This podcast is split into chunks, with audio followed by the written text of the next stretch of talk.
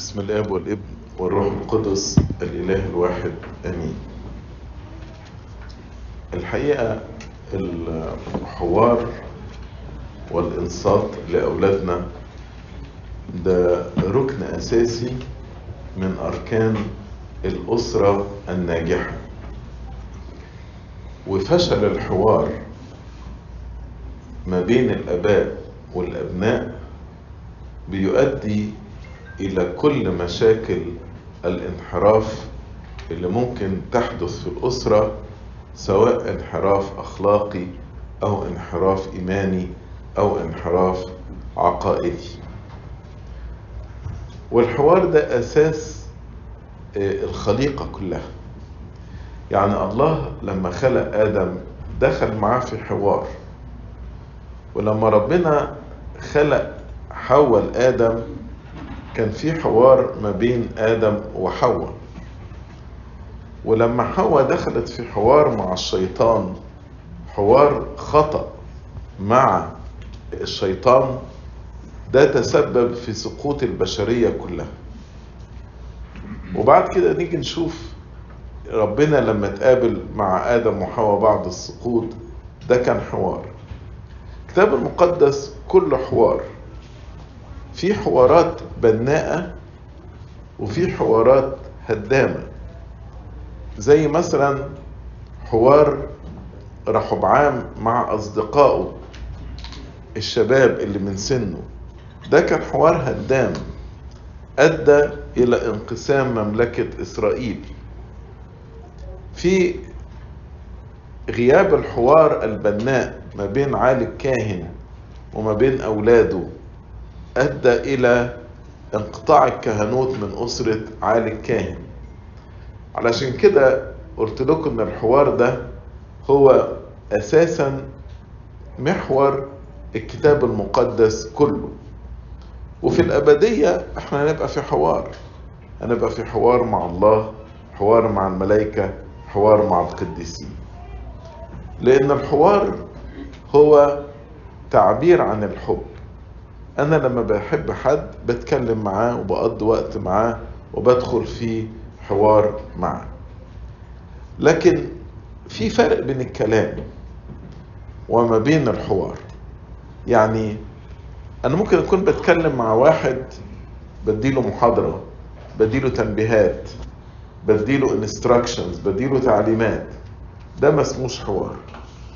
أو في حوار ممكن يحدث بين اتنين بس حوار هدام ما يجيبش نتيجة بناءة فده لو حدث ما بين الآباء والأبناء النتيجة هتكون نتيجة مدمرة. كده أحيانا يقولوا فن الحوار فن الحوار.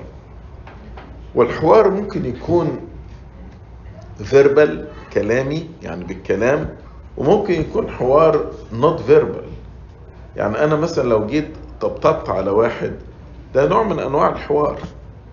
إن أنا بقول له أنا معاك ربنا معاك ربنا يقويك ربنا يسندك. فده نوع من أنواع الحوار. يمكن مثلا كلكم عارفين قصة بطرس لما أنكر السيد المسيح. السيد المسيح دخل مع بطرس في حوار إزاي؟ بعينيه. نظر إليه. والنظرة دي خلت بطرس يخرج إلى خارج ويبكي بكاء مر. ده كان حوار. المسيح ما قالش كلمة إنما نظرة العينين أنت ممكن تبص لابنك نظرة الولد يفهم منها. يفهم منها إنك أنت زعلان منه أو إنك بتحبه. عارفين بتحبه ديا زي مين؟ زي الشاب الغني. الشاب الغني لما راح لسيد المسيح وقال له ماذا تقرأ؟ وإيه الوصايا؟ فقال له هذه كلها حفظتها منذ حداثتي فمكتوب كده يقول لك فنظر إليه وأحبه. هو مالوش حاجة. يا المسيح مالوش إن أنا بحبك. طيب يعني إيه نظر إليه وأحبه؟ نظرة المسيح للشاب الغني خلت كل الناس شافت في النظرة دي الحب. فده نوع من أنواع الحوار. سيد المسيح من خلال نظرته وصل رسالة حب لهذا الشاب الغني. عشان كده يعني الحوار مش بس بالكلام لأن لو الناس مفكرة الحوار بالكلام تلاقي مثلا أنا قاعد مع ابني ماسك التليفون بتاعي وبعدين يجي هو بيتكلم له أيوه أنا سامعك اتفضل كمل أنا سامعك. ده مش حوار. ده مش حوار.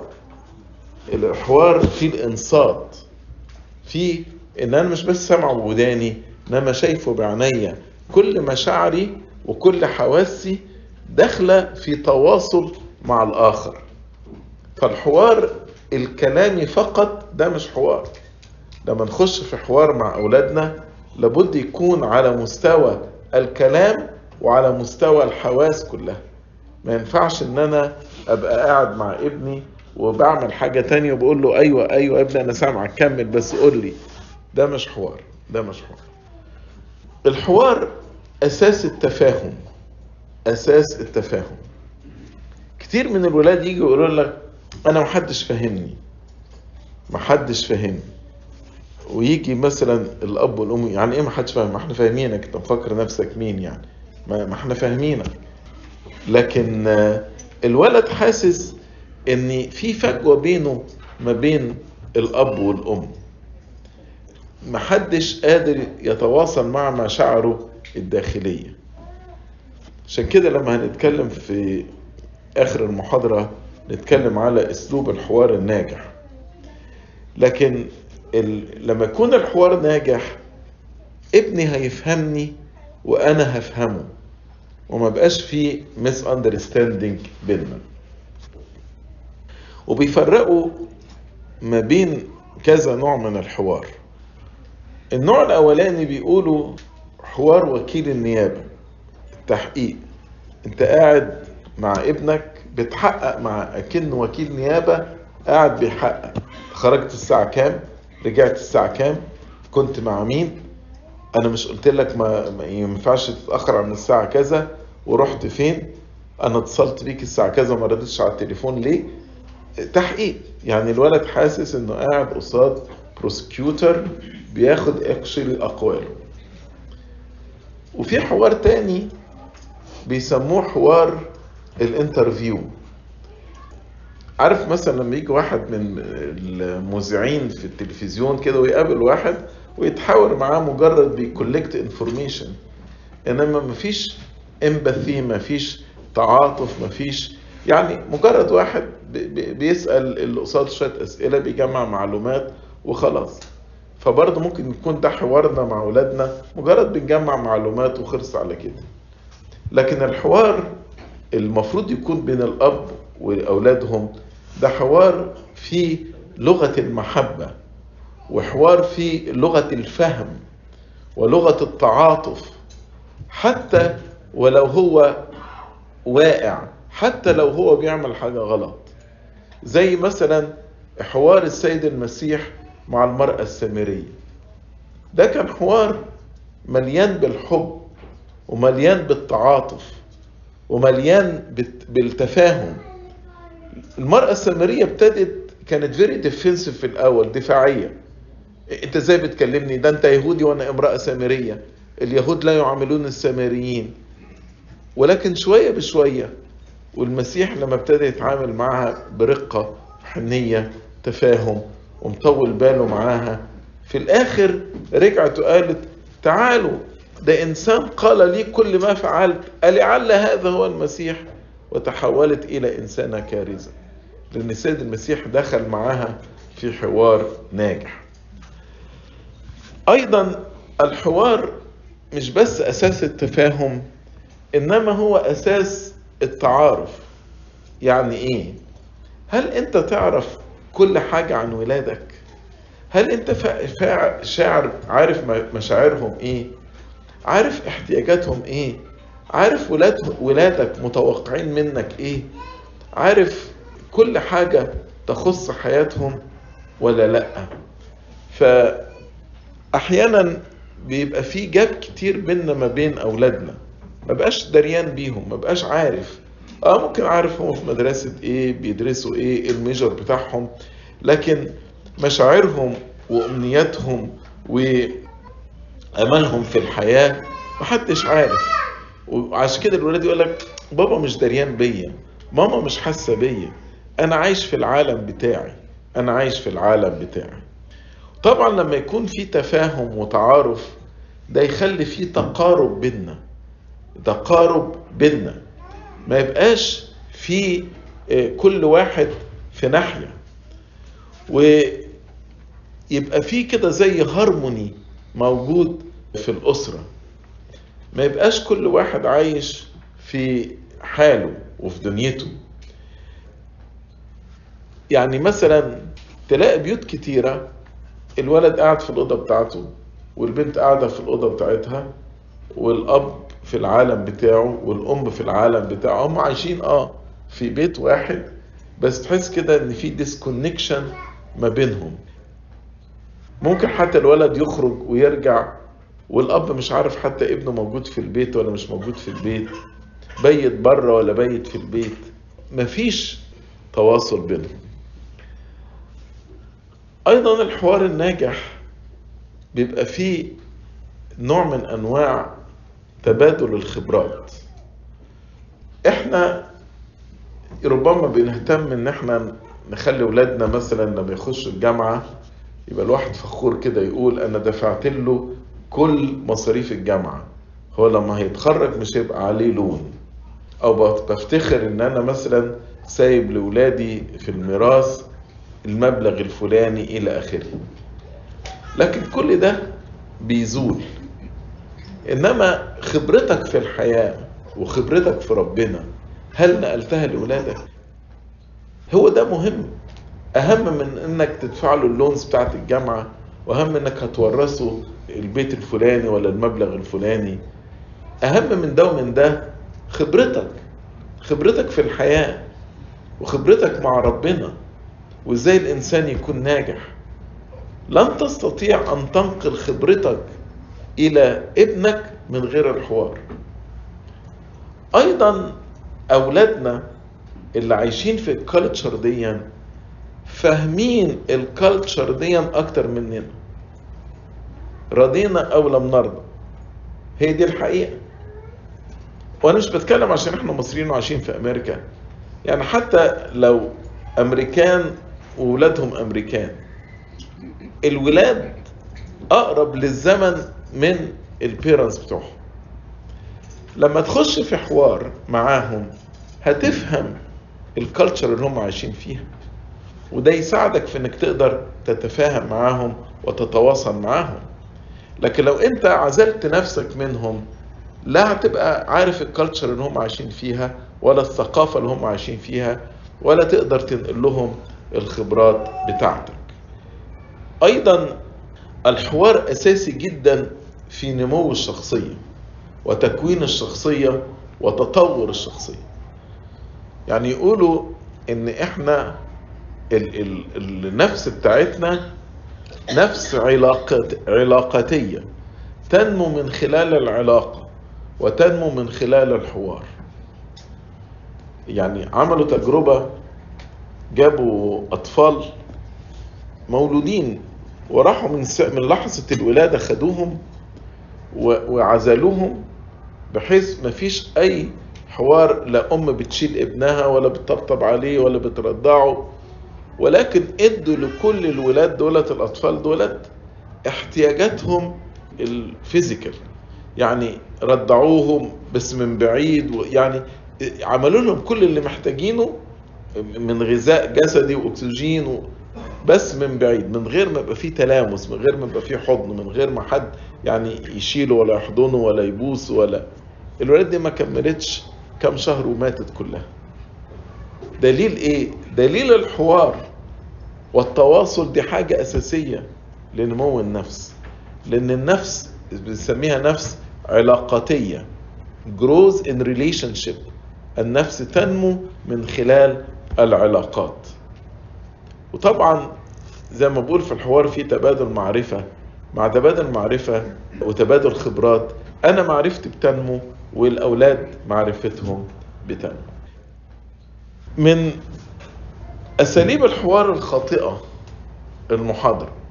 يعني الولاد يجي يقول لك إيه بص أنا مش عايز محاضرات. أنا مش هروح بقى بابا يروح مديني محاضرة ولا ماما هديني المحاضرة. والولاد عارفين الفرق كويس ما بين المحاضرة وما بين الحوار. الحوار أخذ وعطى إنما المحاضرة مجموعة تنبيهات أو ملاحظات أو أوامر وفرقوا ما بين الحوار وما بين المحاضرة في بعض خمس نقط أساسية. قالوا الحوار ممكن يبقى فيه تركيز. إنما المحاضرة ممكن ابنك يسرح منك. لما تقعده كده قصادك وتديله محاضرة مثلا في الآداب أو في الأخلاق أو في مع في علاقته مع ربنا قاعد بيسمع. ممكن يسمعك مثلا ثلاث أربع دقايق ويفصل بعد كده يسرح. وأنت عمال تتكلم وتعيد وتزيد وتتكلم. يعني مثلا لو أنا دلوقتي معاكم في حوار أنتوا بتسألوا وأنا بسأل وأنا بجاوب. مش تسرحوا مني. لكن دلوقتي ربما ناس ابتدت تسرح وناس ابتدت تشاور نفسها تنام. يعني الحوار مش هيعمل كده. الحوار مش هيعمل كده. انما المحاضرة تخلي الواحد يسرح بسرعة. برضو الحوار يثبت الفكر. يعني أنا لما أنا أقول لك حاجة وأنت تناقشني فيها الفكرة تثبت. لكن المحاضرة ممكن تتنسي بسرعة. مرة سيد المسيح كان عايز يؤكد على هو مين للرسل. كان السيد المسيح ممكن يقول لهم بصوا تعالوا يا جماعة أنا هو المسيح ابن الله الحي أنا هأسس الكنيسة على هذا الإيمان وأنا هبني الكنيسة على هذه الصخرة بس لازم تعرفوا زي ما النبوات قالت أنا هتألم وهأسلم إلى أيدي الأمم وهيصلبوني وهموت وفي اليوم الثالث هموت ربنا ما عملش كده. ربنا نادى الرسل كده. دخل معاهم في حوار راح قال لهم هي الناس بتقول إن أنا مين؟ طب هو ربنا مش عارف؟ ربنا عارف. بس هو بيسألهم عشان يدخل معاهم في حوار قالوا له إيليا. واحد تاني قال له أرميا. واحد قال له يوحنا المعمدان. واحد قال له حد من الأنبياء. قال لهم طب وانتوا بتقولوا أنا مين؟ طب هو السيد المسيح مش عارف؟ عارف. هما بيقولوا مين؟ فبطرس قال له أنت هو المسيح ابن الله الحي. فقال له طوباك يا بطرس. بس على فكرة ده مش فتكتك يعني اللي خدك تقول كده. ده الله أعلن ليك. ده إعلان إلهي. الإيمان بيا ده إعلان إلهي. وقال لهم زي ما أنتم عارفين في النبوات ابن الإنسان هيحصل له كذا وكذا. فبطرس قال له حشاك يا رب. قال له بس يا بطرس دلوقتي الشيطان بيتكلم على لسانك. ما ينفعش. أنت معثرة لي ربنا دخل معاهم في حوار. عشان كده تلاقي التلاميذ بعد الصعود فاكرين الحوار ده. فاكرين. هو قال لهم إيه؟ كان من سهل جدا إن السيد المسيح يقول لهم بص تعالوا عايز اعرفكم أنا مين؟ أنا المسيح أنا المسيح الله وإديهم محاضرة. بس المسيح ما عملش كده. أيضا في الحوار لما أجي أنا أتكلم معاك وأنت تتكلم معايا احتمالية الفهم الخطأ بتضيع. لأن أنت بتقول أنت تقصد كذا فأنا بقول لك لا ما أقصدش كده. ونخش كده مع بعض في حوار. إنما في المحاضرة ممكن تفهمني غلط. يعني ممكن تخرج من المحاضرة بفهم خطأ. أنا فاكر مرة كنت بدي محاضرة على أبيجايل ففي آخر المحاضرة يعني بعدها يعني أبونا راح يزور أسرة وبعدين بيقول لهم سمعت المحاضرة بتاعت السيد المز... بتاعت آه سوري سيدنا امبارح؟ فقالوا له آه. فقال لهم كان على إيه؟ فقالوا له مش الست دي اللي حبها داوود وطلقها من جوزها واتجوز؟ يعني حاجة ملهاش علاقة باللي أنا قلته يعني خالص. بس هو ده اللي فهموه يعني في قصة أبيجايل فطبعا. لو إحنا كنا دخلنا في حوار ما كانوش فهموا القصة بالطريقة دي يعني. فالمحاضرة فيها احتمالية الفهم الخطأ. إنما الحوار بيبقى فيه فهم واضح. آه أيضا لما اتنين يخشوا في حوار تلاقي فيه حماس كده وانت بتقول رأيك دافع عنه والتاني يقول رأيه ويدافع عنه فتلاقي المومنتم والحماس موجود. إنما في المحاضرة خلاص خلي بابا يقول اللي يقوله. وتفضل تتكلم انت وهو يعني الولد سامع من ودنه بيخرج ودن تانية ومش مش مركز معاك. مفيش الحماس. برضو الحوار بينزع من قلب الإنسان القلق والإضطراب. يعني ممكن مثلا إيه لو أنا قاعد مع واحد وبديله بقى محاضرة إن هو تصرف تصرف خطأ وده مش مفروض يحصل فهو يقول لك يا ترى بابا زعلان مني؟ يا ترى ماما واخدة على خاطرها مني؟ إنما لما يكون في حوار أقول له حبيبي أنت ابني وأنا بحبك وأنا بوضح لك النقطة دي لأني بحبك تعالى نتفاهم فيها. تعالى نشوف هل إحنا المفروض نعمل كده ولا لأ. فوسط الحوار ده أنا بديله message فيها طمأنينة فيها حب. وخصوصا لو في الحوار برضو يعني فيها نوع من أنواع المرح أو الدعابة أو الفكاهة فبيخلي الجو كده مش متوتر إنما الجو relax ولادنا دايما كتير بيشتكوا يقول لك بابا هيدينا محاضرة دلوقتي. ابعدوا عن أسلوب المحاضرات. خش مع ولادك في حوار. لو ما فيش حوار اللي هيحصل ان ولادنا هيبقوا معزولين عننا. تلاقي زي ما كنت بقول لكم كل واحد قاعد في أوضة وممكن الواحد يخش في عزلة أو انطوائية أو العزلة النفسية. الناس لما حبوا يدرسوا موضوع الهوموسيكشواليتي لقوا من أهم الأسباب اللي بتخلي الولد أو البنت attracted to the same gender يعني منجذب لنفس النوع إنه هو بيكبر كان في احتياج يشبعه من أبوه لو هو ولد أو من أمها لو هي بنت والاحتياج ده لم يشبع. فابتدى يدور على نفس النوع يعني لو هو ولد ابتدى يدور على ميل لو هي بنت بتدور على فيميل عشان يشبعوا الاحتياج اللي هو الأب والأم ما أشبعهوش لاولادهم وبعدين بيحصل التعلق ده والاتراكشن ده وينتهي بقى يقول لك مع تشجيع ال society اللي إحنا موجودين فيه يقول لك إن أنا homosexual لكن من أهم الأسباب من أهم الأسباب اللي بتخلي الولاد يقول لك إن أنا attracted to boy لو هو ولد أو attracted to بنت لو هي بنت إن حصل عزلة نفسية ما بين الولد أو البنت وما بين الأب والأم of the same gender اللي هو من نفس النوع. عشان كده الحوار مع أولادكم مهم جدا جدا خصوصا في الزمن الصعب اللي إحنا عايشين فيه ده. يعني لو أنت أب تأكد إن في حوار وحب وإنك بتشبع احتياجات النفسية لابنك وهو بيكبر. ولو أنت أم تأكدي يكون في حوار وحب بينك ما بين بنتك علشان نحميهم من خطر الفراغ العاطفي ده والعزلة النفسية والحب غير المشبع وابتدوا يدوروا عليه. والمجتمع هنا بقى يشجعه ويقول يا ابني مفيش حاجة غلط okay تبقى homosexual إلى آخره.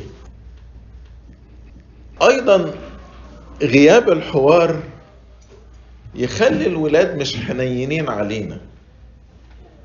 يعني تقول مال الولاد كده؟ يعني في جفاف. ابني كده مش حنين عليا ده أنا كنت عيان وهو راح يخرج مع أصحابه يتفسح. ده ده أنا كنت محتاج قاعد عمال في الحر ده أقص الحشيش وهو قاعد بيلعب جيمز فوق ولا دريان بيا. إيه اللي مخلي الولاد بعيدة عننا كده؟ لأن ما فيش حوار. ما حصلش تواصل بيني ما بين أولادي. أيضا غياب الحوار يؤدي إلى سوء الظن أو سوء الفهم. يعني الولد ممكن يجي لك إيه؟ بص أنا شاعر إن بابا ما بيحبنيش. دي حتى بتحصل معانا إحنا ككهنة. يعني يجي واحد يقول لك إيه؟ أبونا ما بيحبنيش سيدنا ما بيحبنيش. واللي يغذي بقى الفكرة دي إن إحنا ما بنتكلمش. لأن لو إحنا اتكلمنا وجي قال أنت ما بتحبنيش وقول له لأ يا ابني مين قال الكلام ده؟ يعني الأمور هتوضح. لكن ممكن تتزرع فكرة في ذهني والفكرة دي تكبر وتكبر وتكبر وأنا ما قدرتش أتخلص منها لأن مفيش حوار. ماما بتحب أخويا أكتر مني. ماما بتفضل الولاد عن البنات في الأسرة بتاعتنا دي. إيه اللي يخلي الفكرة دي تكبر؟ إن مفيش حوار. مفيش حوار. وطبعا لما بتنهار صورة الأب والأم بمعنى بابا ما بيحبنيش يبقى مين ما بيحبنيش تاني؟ ربنا. لأن أنا لما بصلي ربنا بقول له إيه؟ يا أبانا. يا أبانا. يعني أحيانا لما بلاقي في أزمة كبيرة ما بين الولد وأبوه مثلا. ما أقدرش ببقى متردد أقول له يا حبيبي ما هو يعني ربنا ده أبوك. ما هو هي صورة الأب مشوهه في ذهنه. فلما أقول له إن ربنا ده أبوك هيرفض الفكرة دي. ومش هيحب ربنا. أنا فاكر مرة جابوا لي ولد بتاع مثلا 13 14 سنة. وقالوا له الولد ده ملحد. فقعدت معاه قعدت اناقشه كده في افكار الالحاد لقيت ما, ما يعرفش حاجة مش يعني مش قاري حاجة من الكلام اللي بيقولوه الملحدين. فقلت الولد ده ألحد مش نتيجة قراية أو يعني مخه اتلخبط. فقعدت أسأله على الأسرة بابا من الناس اللي بتحضر الكنيسة بانتظام ويجي في الميعاد ويصوم كل الأصوام وبيتناول باستمرار. يعني منتظم جدا جدا في الكنيسة. وفي البيت يصلي الأجبية ويصلي بصوت عالي ويفتح كتاب المقدس ويقرأ. لكن هذا الأب very very abusive لابنه. And very controller. فالولد قال لك لو اللي بيصلي وبيروح الكنيسة وبيتناول وبيصوم بالسوء ده وبيقول إن ربنا ده أبونا أنا مش عايز ربنا ده. أنا مش عايز ربنا. فانهيار صورة الأب أو الأم في نظر الأولاد بتنعكس على انهيار صورة الله في ذهنه. أيضا غياب الحوار. بيخلي المشاكل تتفاقم. ده سواء ما بين الآباء والأبناء أو سواء ما بين الأزواج والزوجات. يعني لو مشكلة فهمنا فيها أول ما حصلت كانت هتتحل. لكن أحيانا نسيبها وتكبر. لأن مفيش حوار ما قعدتش مع ابني وأحاول إن أنا أحل المشكلة دي. فغياب الحوار بيجعل المشاكل تتفاقم. عشان كده ربنا قال لنا لا تغرب الشمس على غيظكم. ما تناموش وانتوا زعلانين. مع ابنك أو مع زوجتك. أول بأول خلي في حوار وصفوا قلوبكم. أيضا من أمراض العصر ودي حاجة أنا يعني بفكر فيها كتير. كتير من أولادنا عندهم قلق عندهم panic attacks عندهم anxiety الكلام ده من 10 15 سنة ما كانش موجود. كري يعني زيادة الأمراض دي يعني سببها إن مفيش support system مفيش حاجة بتطمن ولادنا. ما لو في حاجة بتطمنهم ما كانوش هيبقوا قلقانين كده ويعانوا من كل المشاكل النفسية دي. الحوار ده بيدي طمأنينة للولاد طبعا لو حوار ناجح مش حوار مدمر. بيدي طمأنينة للولاد وبيدي سلام نفسي ليهم. فبيبعد عنهم بيبعد عنهم أمراض العصر دي من ال anxiety وال panic attack وال stress كل الحاجات دي فما أقدرش أأكد أكتر من كده على أهمية الحوار. طيب إيه الحوار الناجح؟ ما هي مقومات الحوار الناجح؟ أولا الحوار يبدأ من لحظة الولادة. يعني الأم اللي بتشيل ابنها وتحضنه وتبوسه والأب اللي يشيل الابن ويحضنه ويقبله ويلعب معاه. ده كل ده نوع من أنواع الحوار. بدليل إن الولد ده أبوه يشيله ولا أمه تشيله يبقى ساكت. يروح لواحد غريب يفضل يصرخ. ليه بقى؟ هو شعر بطمأنينة مع الأب والأم. الحضن والبوسة دي ادت له إحساس بالطمأنينة. إنما لما بيروح لحد تاني بيحس إن هو مش مطمن مش كده يفضل يصرخ ويزعق ويعيط. أول حاجة من قواعد الحوار الناجح لابد أن الحوار يكون فيه حب. لابد أن يكون في حب. عبر عن حبك لولادك حتى ولو هم غلطانين حتى ولو هم غلطانين. وخلي دايما يكون في رصيد حب بينك ما بين ولادك رصيد كبير. شوف الحب ده زي البنك. كل ما انت تحط محبة بينك ما بين ولادك أكنك بتحط رصيد في البنك. فلو جيت مرة زعلت منه ولا شديت عليه ولا بكته عشان عمل حاجة غلط فأكنك بتعمل بتسحب من الرصيد ده. فلو في رصيد كبير لما تيجي تشد عليه المحبة ما تتأثرش هيقبلها منك لأن في رصيد حب قد كده. لكن لو ما فيش رصيد خالص وتيجي تكلمه هيبقى مشكلة لأن الحساب اتكشف كده. مفيش حب خالص. هو كل اللي شايفه بابا داخل خارج عمال يزعق ويشخط وينطر فيا وده. فحتى لو هو غلطان هو رافض إن يبقى ده كل حاجة في الحوار بينه وبين أبوه مجرد تبكيت. من شوية قلت لكم على الشاب الغني. الشاب الغني اللي هو مضى حزينا لأنه كان ذا أموال كثيرة. طبعا السيد المسيح كان عارف إن الشاب الغني ده هيمضي حزين. ومع ذلك لما قال له إن الوصايا دي أنا حفظتها منذ حداثتي يقول فنظر إليه وأحبه. والناس شافت الحب في عينين يسوع تجاه الشاب الغني. المرأة اللي أمسكت في ذات الفعل السيد المسيح أعطاها من الحب والحنان والرحمة. السيد المسيح حتى مع الفريسيين ما هو لما يقبل إنه يزورهم ويقعد معاهم ويتعشى عندهم ما ده حب. مش يقول لك إن كان فريسي عزمه على العشاء؟ وراح وقبل العزومة وراح عشان يتعشى معاه. مع الفريسي أكتر من مرة. قبوله للعشاء ده دي علامة حب بالنسبة لهم. فدايما حتى لو ابنك غلطان حتى لو ابنك غلطان قدم له حب قدم له حب. فالحوار دايما لابد يكون فيه لغة الحب. أيضا الحوار لابد أن يكون فيه حكمة.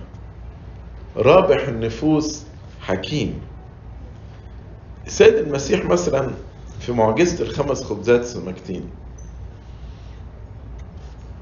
التلاميذ جم قالوا له يا رب اصرف الجموع. خلاص اليوم ليل. فيروحوا بس للقرى المحيطة ليبتاعوا يجدوا ما يأكلونه. فربنا فاجئهم بالحوار. ادوهم أنتم ليأكلوا.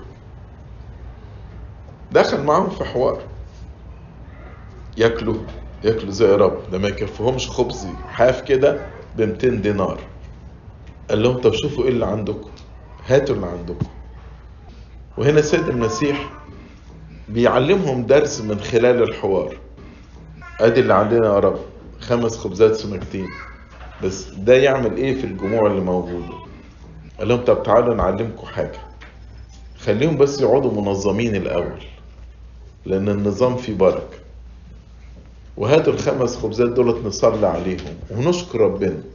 في ناس مش لاقيه الخمس خبزات سمكتين طب خدوا بقى وزعوا واعملوا كده فرق مية وفرق خمسين واعملوا قادة لكل فرقة وخدوا وزعوا عليه واللي يفيد جمعوه في كسر.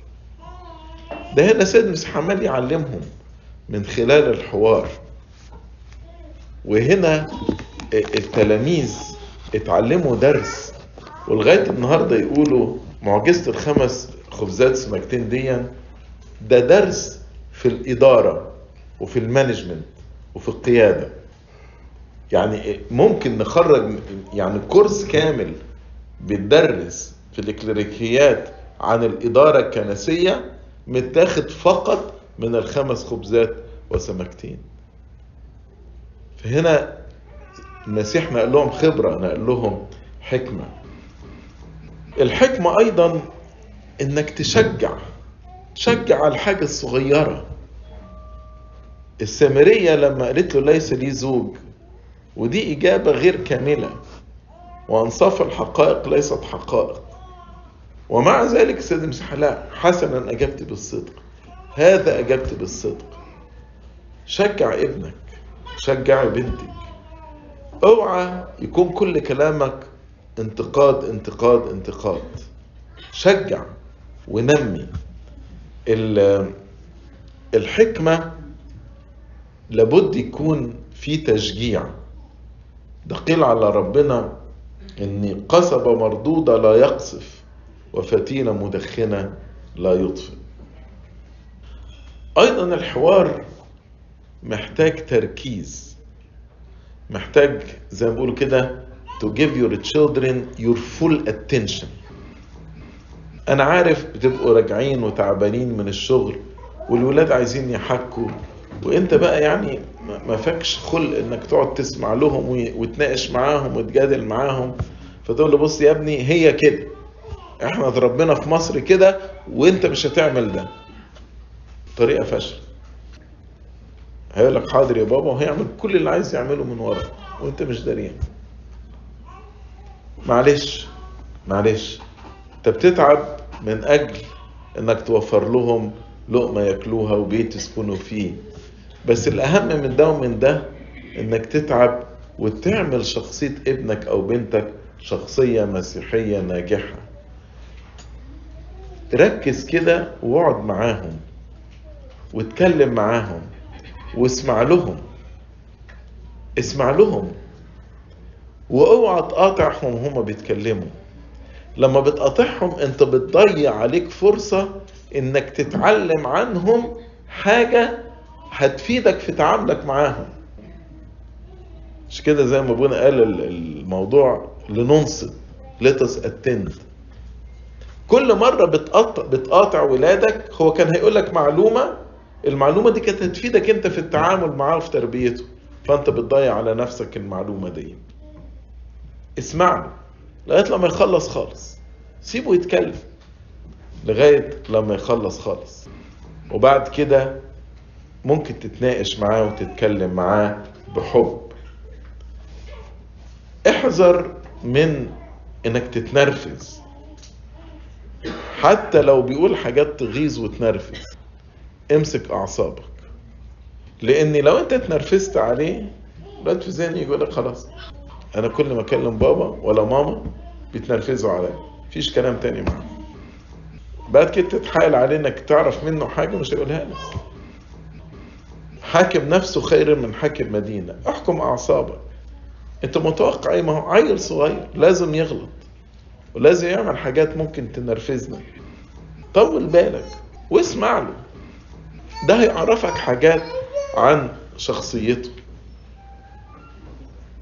وعلى فكرة على فكرة تفسيرك هو اللي بينرفزك مش تصرفات ابنك هي اللي بتنرفزك. يعني تفسيرك لتصرفاته.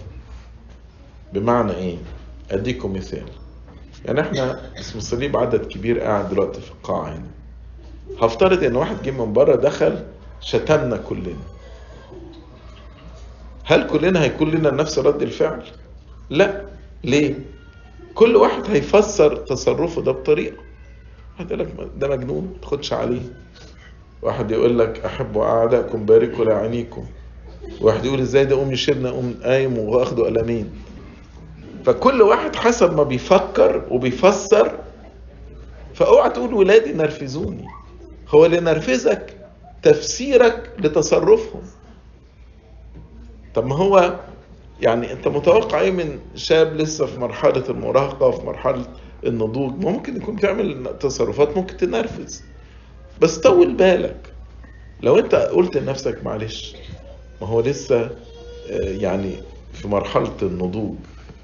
وربما انت لما كنت في سنه كنت بتعمل كده أو أكتر من كده. فمعلش طول بالك. زي ما والديك طولوا بالهم عليك وبقيت راجل ناجح في حياتك طول بالك على أولادك. طول بالك اوعى تتنرفز وبرضو خلي بالك ما تخرجش من الموضوع على موضوع على موضوع. يعني إيه؟ ما, ما تخليش لا انت ولا ابنك يعني إيه يخرجك من كذا موضوع.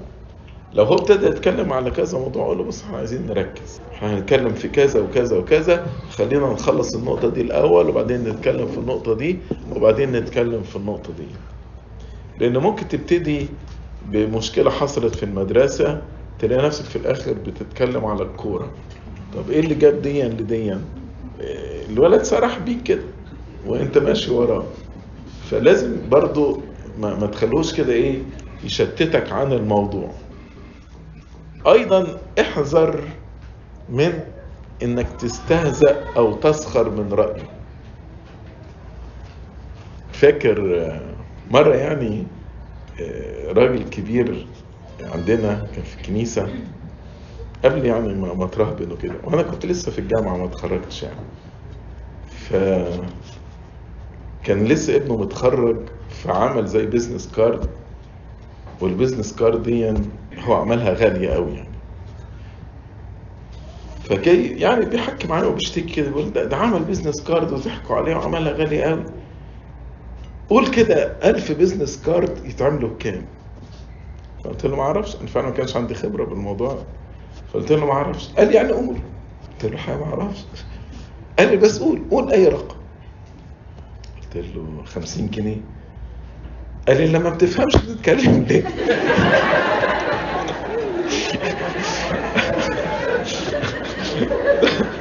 طلع الرقم أنا قلت ده عالي قوي يعني. طب أنا قلت أنا مش عارف. انت عمال تصر إن أنا أتكلم يعني. أنا قلت له ما عجبكش ف اوعوا تستهزئوا بولاد. شوف أنا لسه فاكرها له. فاوعوا تستهزئوا أو تسخروا من ولادكم يعني. برضه في الحوار اوعى تتشبث برأيك. أنت داخل في حوار. يعني خلي التصميم على الرأي في الحاجات اللي تستاهل. حاجات تستاهل. إنما في حاجات ما تستاهلش. ما تقعدش بقى إيه في كل كبيرة وصغيرة. أنت لازم رأيك يمشي. بالعكس. أنت لما تيجي تقول لا انت أنت رأيك صح في الموضوع ده. حتى يعني لو مش صح قوي.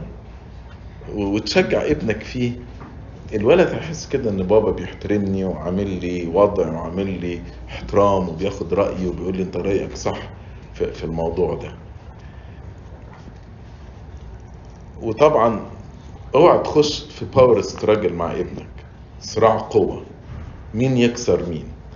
أنا قلت مش هتخرج لا أنا قايل إن أنا هخرج. طبعا الباور ستراجل دي لو هو كسر كلمتك خلاص أنت اتكسرت قصاده ولو أنت كسرته طب تكسر شخصيته. لكن في الآخر أنت ممكن تروح تقول له بص يا حبيبي يعني مش من مصلحتك إنك تعمل كده. لكن لو عايز تعمل كده لو اخترت تعمل كده أنت بتختار برضه كذا وكذا وكذا. يعني بتقول له على ال consequence زي ما ربنا قال له لو أكلت من الشجرة أنت بتختار الموت. ربنا ما كان ممكن يبعت حد من الشروبيم يوقف آدم وحواء ان هم يأكلوا من الشجرة. بس ربنا اداله قال له أدي حرية الاختيار ودي النتيجة بتاعتها. ما تخشش power struggle لكن قول له لو اخترت كذا انت بتختار ده برضه. طبعا في حاجات معينة لازم يبقى لينا كلمة واقفة فيها بس مش في كل حاجة مش في كل حاجة. أيضا الحوار محتاج وقت. أنا عارف كلنا في صراع مع الوقت وبنشتغل وما عندناش وقت وما عندناش خلق لكن لابد إنك تقضي وقت مع أولادك. ومش كل الحوار لازم يكون في موضوع بتناقشوه. يعني ممكن تكون بس قاعدة كده بنتكلم مع بعض بنضحك بنرفق يعني قاعدة كده ريلاكست بينا ما بين بعض. مش كل قعدة لازم يكون في موضوع مهم إحنا بنناقشه. قعدات مثلا ال ال الأكل مع بعض دي ممكن قاعدة للحوار. وللأسف النهارده كل واحد بياكل لوحده مع الأسرة ما بتقعدش تاكل مع بعض ولو قاعدين كل واحد على التليفون وهو بياكل مش مركز مع الباقيين. خلوا وقت كده تقعدوا مع بعض فيه. تكون التليفونات مش موجودة وبتقضوا وقت زي ما بيقولوا quality time بينكم ما بين ما بين بعض. أيضا احترم ابنك واحترم عقليته. يعني إيه تحترم عقليته؟ مفيش حاجة تقول له هو كده يعني كده. إنما تتفاهم معاه وتقنعه. يعني حتى ربنا مع بطرس لما بطرس رفض إنه يغسل رجليه ربنا برضه اداله الاختيار. قال له بص إن لم أغسلك لو اخترت إن أنا ما اغسلكش ليس لك نصيب معي نفس الفكرة اللي قلتها لكم دي. لو انت اخترت ده انت بتختار ده برضه. وبعدين قال له بص يا بطرس الموضوع صعب إنك تفهمه دلوقتي. لكن أوعدك إنك هتفهم فيما بعد. لست أنت فاهم ما أنا فاعله ولكنك ستفهم فيما بعد. يعني برضه من السيد المسيح ما قالوش هو كده. هغسل رجلك أنا هغسل رجلك. أردت أو لم ترد أنا هغسل رجلك. ما عملش كده مع السيد المسيح. إنما دخل في حوار وطمئنه إن هو حتى لو مش فاهم دلوقتي هيفهم بعد كده. فاتكلم بأسلوب مقنع مع اولادك ما, ما تقعدش كده تفرض عليهم آراء وقرارات تنبيهات تعليمات. ده مش هيجيب نتيجة. أيضا ممكن تختار مساحة مشتركة بينك ما بين الولاد وتتحاوروا فيها. يعني حاجة يكون إيه هو الولد برضه interested فيها. حتى لو أنت مش interested فيها. مثلا لو الولد بيحب basketball ثقف نفسك شوية في ال basketball ومين اللعيبة اللي بيلعبوا وايه ال teams اللي ابنك بيشجعهم. واقعد وخش في حوار معاه. فالولد يحس إن أنت you are interested in him أنت مهتم بيه ومهتم بالهوايات اللي بتاعته. مش يجي مثلا يقول لك بابا شفت ال game بتاع امبارح تقول له بلا خوته كده game إيه و... هيحس كده إيه ده؟ طب أنا يعني إزاي هيكون في يعني تقارب بيني ما بين بابا؟ لكن لما تقعد تتكلم معاه وتقول له آه اللعيبة ده شاطر وده مش عارف عمل إيه والجون ده كان كويس ولا إيه؟ فالولد يحس إن أنت بابا ده فاهمني وإحنا متقاربين مع بعض.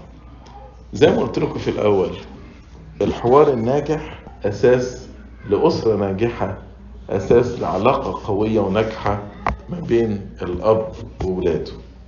لكن لو ما فيش حوار ناجح ده بيكون السبب في الانحرافات سواء انحرافات أخلاقية أو إيمانية أو عقائدية. أرجو من ربنا إن يدينا المحبة ويدينا الحكمة ويدينا الوداعة عشان نقدر نعمل حوارات ناجحة مع أولادنا لله المجد الدائم إلى الأبد. آمين.